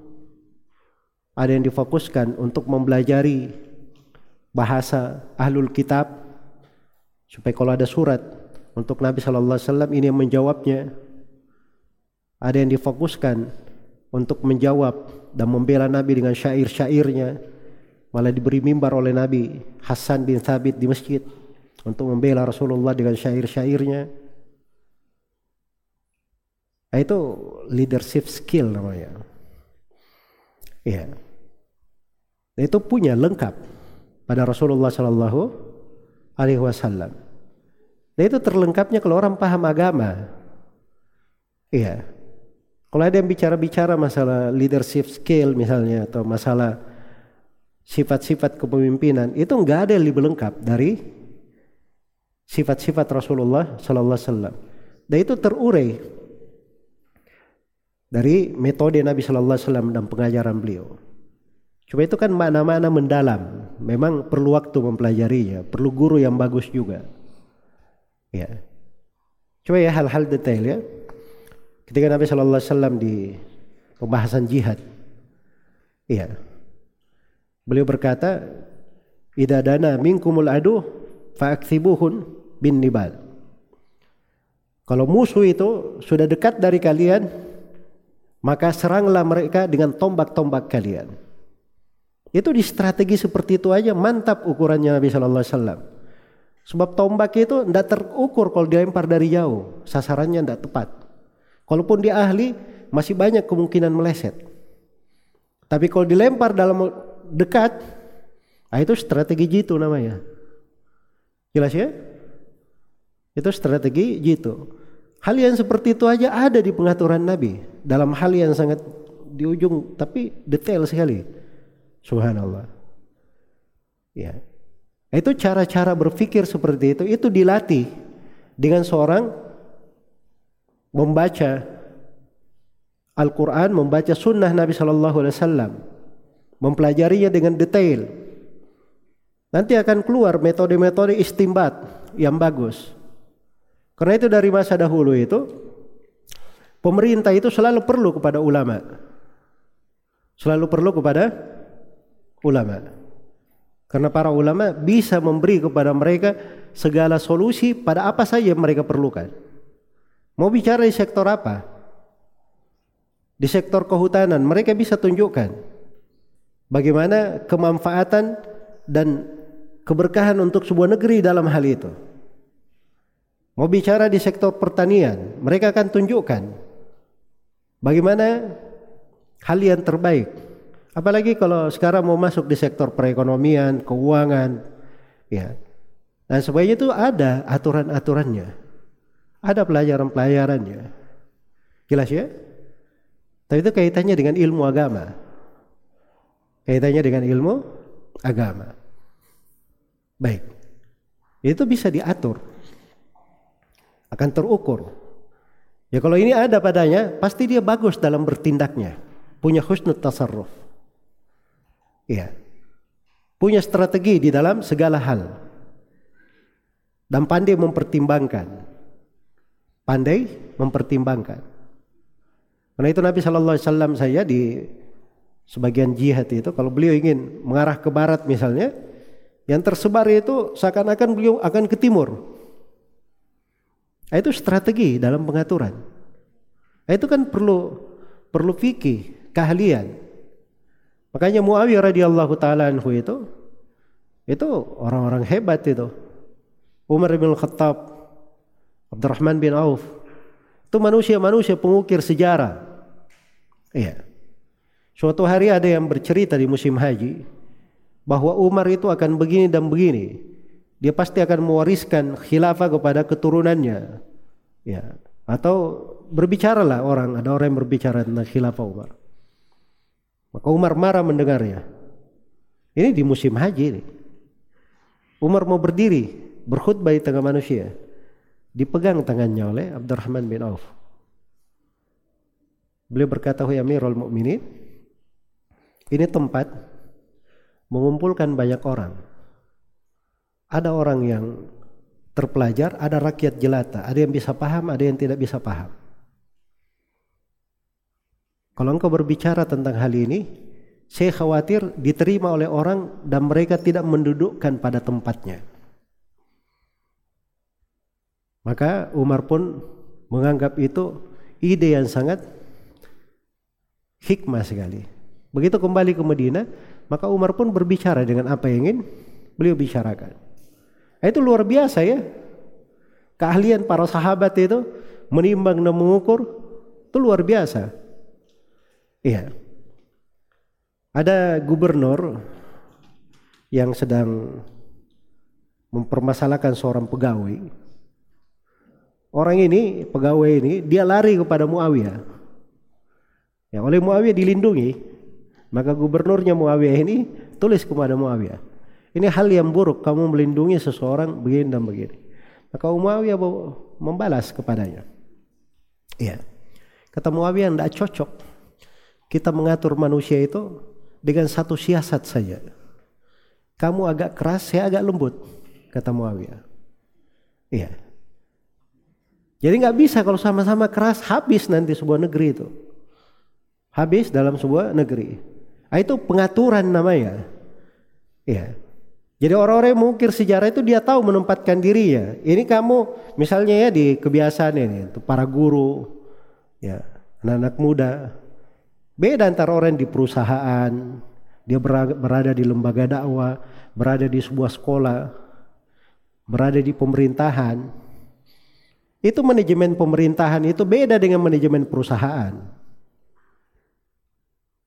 Cara pendekatannya juga berbeda. Dan itu dipahami dari sirah Nabi Shallallahu Alaihi Wasallam di dalam pengaturan-pengaturan dan tadbir. Maka orang-orang yang mencetak sejarah itu dia pandai menimbang. Ya, tidak setiap ada hal di kepalanya langsung dia eksekusi, tidak ada perhitungan. Tidak setiap perkara yang dia pikirkan langsung ada di ujung lisannya. Nah seperti itu. Tapi dia pandai menempatkannya pada tempatnya. Baik, berikutnya. Yang kedelapan. Ketinggian akhlak.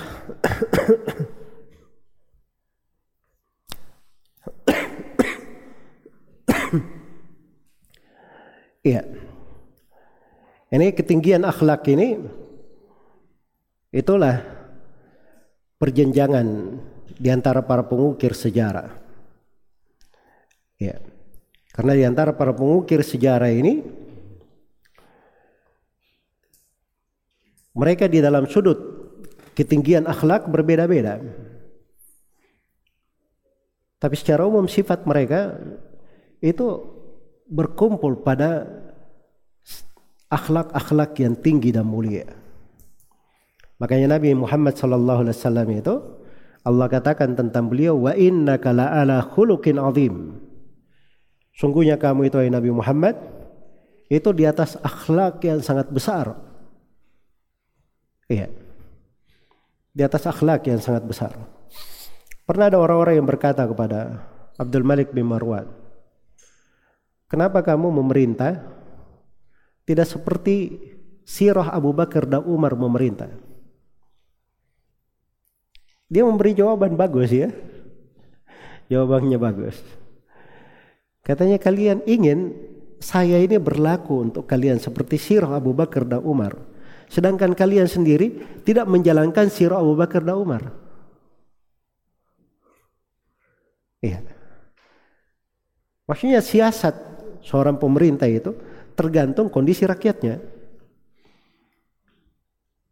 Iya, di atas amalan mereka sendiri, ah, itulah pemerintahnya. Makanya dari dahulu itu dikatakan ummalukum amalukum. Para pemerintah kalian itu itulah potret amalan-amalan kalian. Karena amalan kalian seperti itu, begitulah di pemerintahan kalian.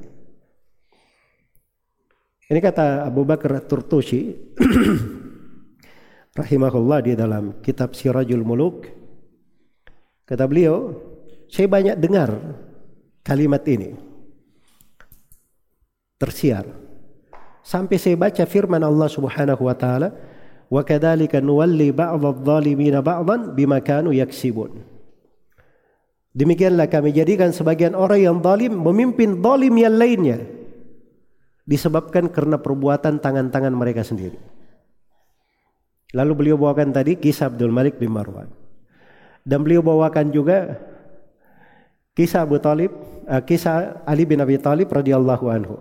Beliau ditanya oleh Abidah As-Salmani. Abidah As-Salmani ini seorang tabi'in ya. Senior dari murid Ali bin Abi Talib. Iya. Pertanyaannya bagus sebenarnya. Ya. Dia berkata, kenapa manusia itu di masa Abu Bakar dan Umar itu lebih tunduk kepada mereka berdua melebihi manusia yang sekarang berada di masa engkau terhadap engkau hai Ali. Kata Ali bin Abi Thalib, beliau menjawab dengan jawaban lebih menakjubkan lagi. Kata Ali bin Abi Thalib karena orang-orang yang bersama Abu Bakar dan Umar itu saya dan yang semisal dengan saya. Adapun orang-orang yang bersama saya, kamu dan yang semisal dengan kamu. Makanya jadinya seperti ini. Ya. Jelas ya? Maka kadang di dalam merubah sesuatu itu kita perlu merubah dari diri kita sendiri. Kita perbaiki dari akhlak kita, dari pembawaan kita. Nah, seorang pengukir sejarah itu dia punya akhlak yang dia menonjol dengannya menjadi ciri yang membedakannya dengan manusia. Bukan latah ikut-ikutan dengan orang. Terus sekarang ini cuma tren saja. Apalagi yang dibaca subhanallah. Kadang orang kafir, kadang orang fasik. Kadang berasal dari berita, nggak tahu dari mana sumbernya, dari alam jin atau dari manusia. Nah, itu menjadi bacaan itu. Ya, jadi bacaan. Akhirnya rusak pemahaman. ya. Akhlak yang mulia ini banyak bentuknya ya. Banyak bentuknya. Ya.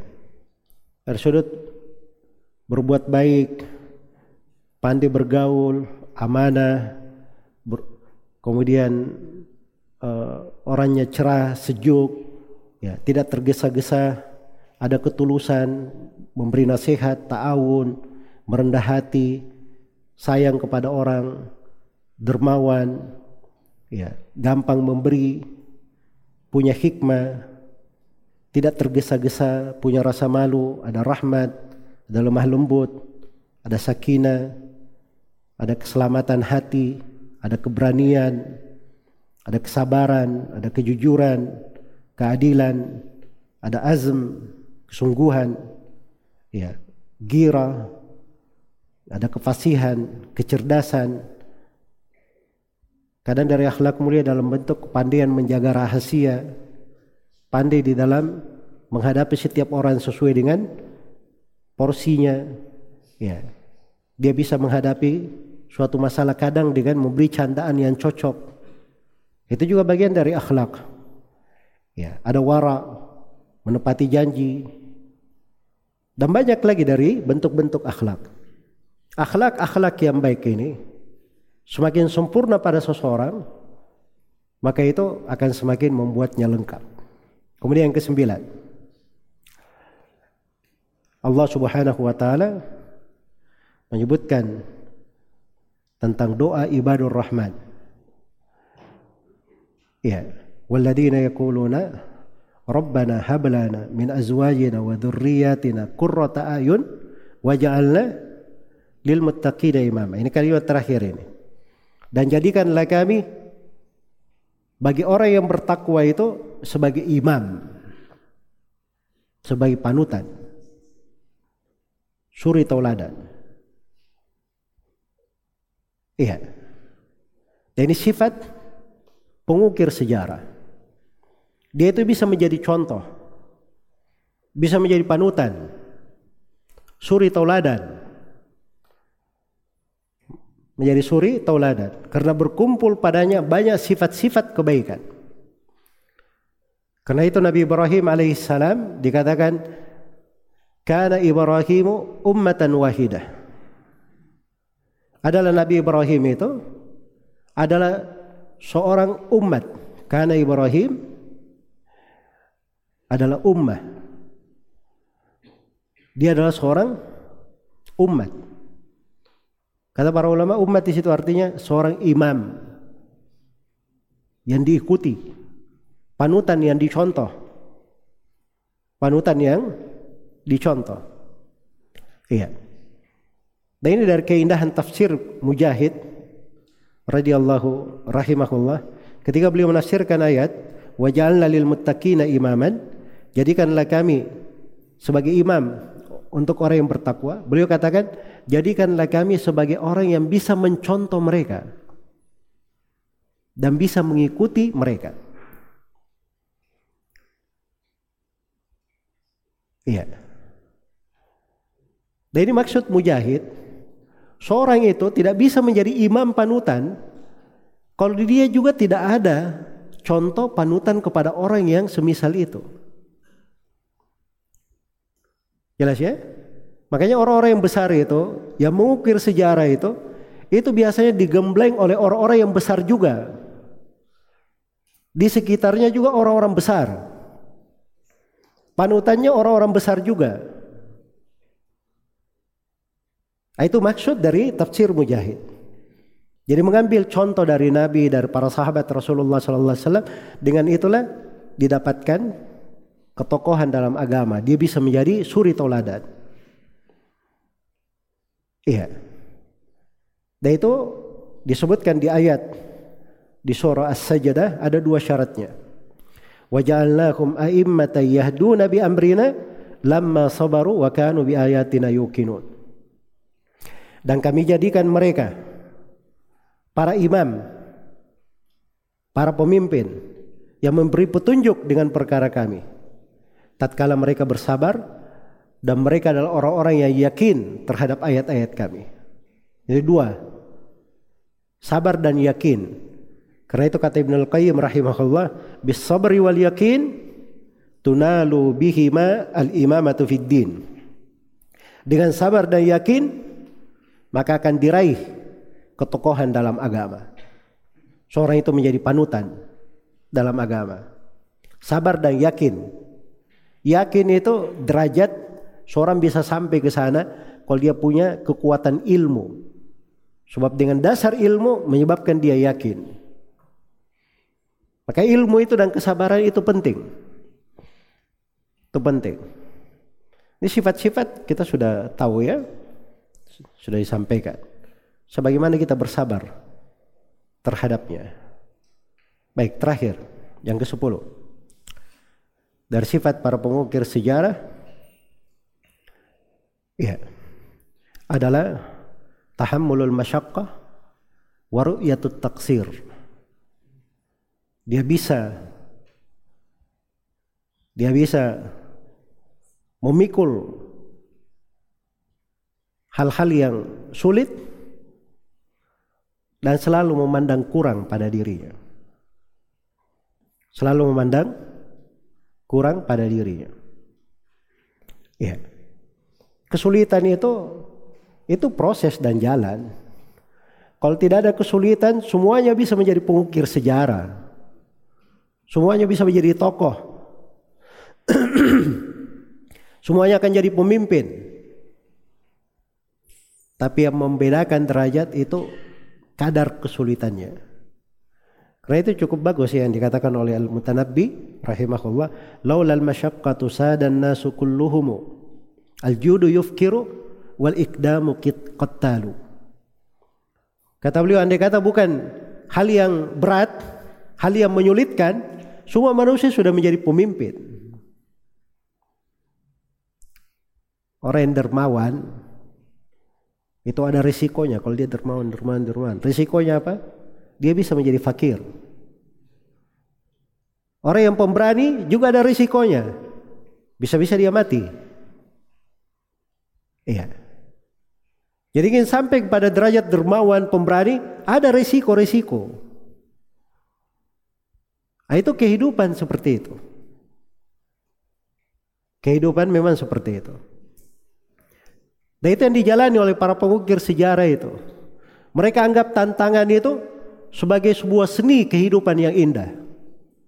Ya. Malah dia senang kalau ada tantangan.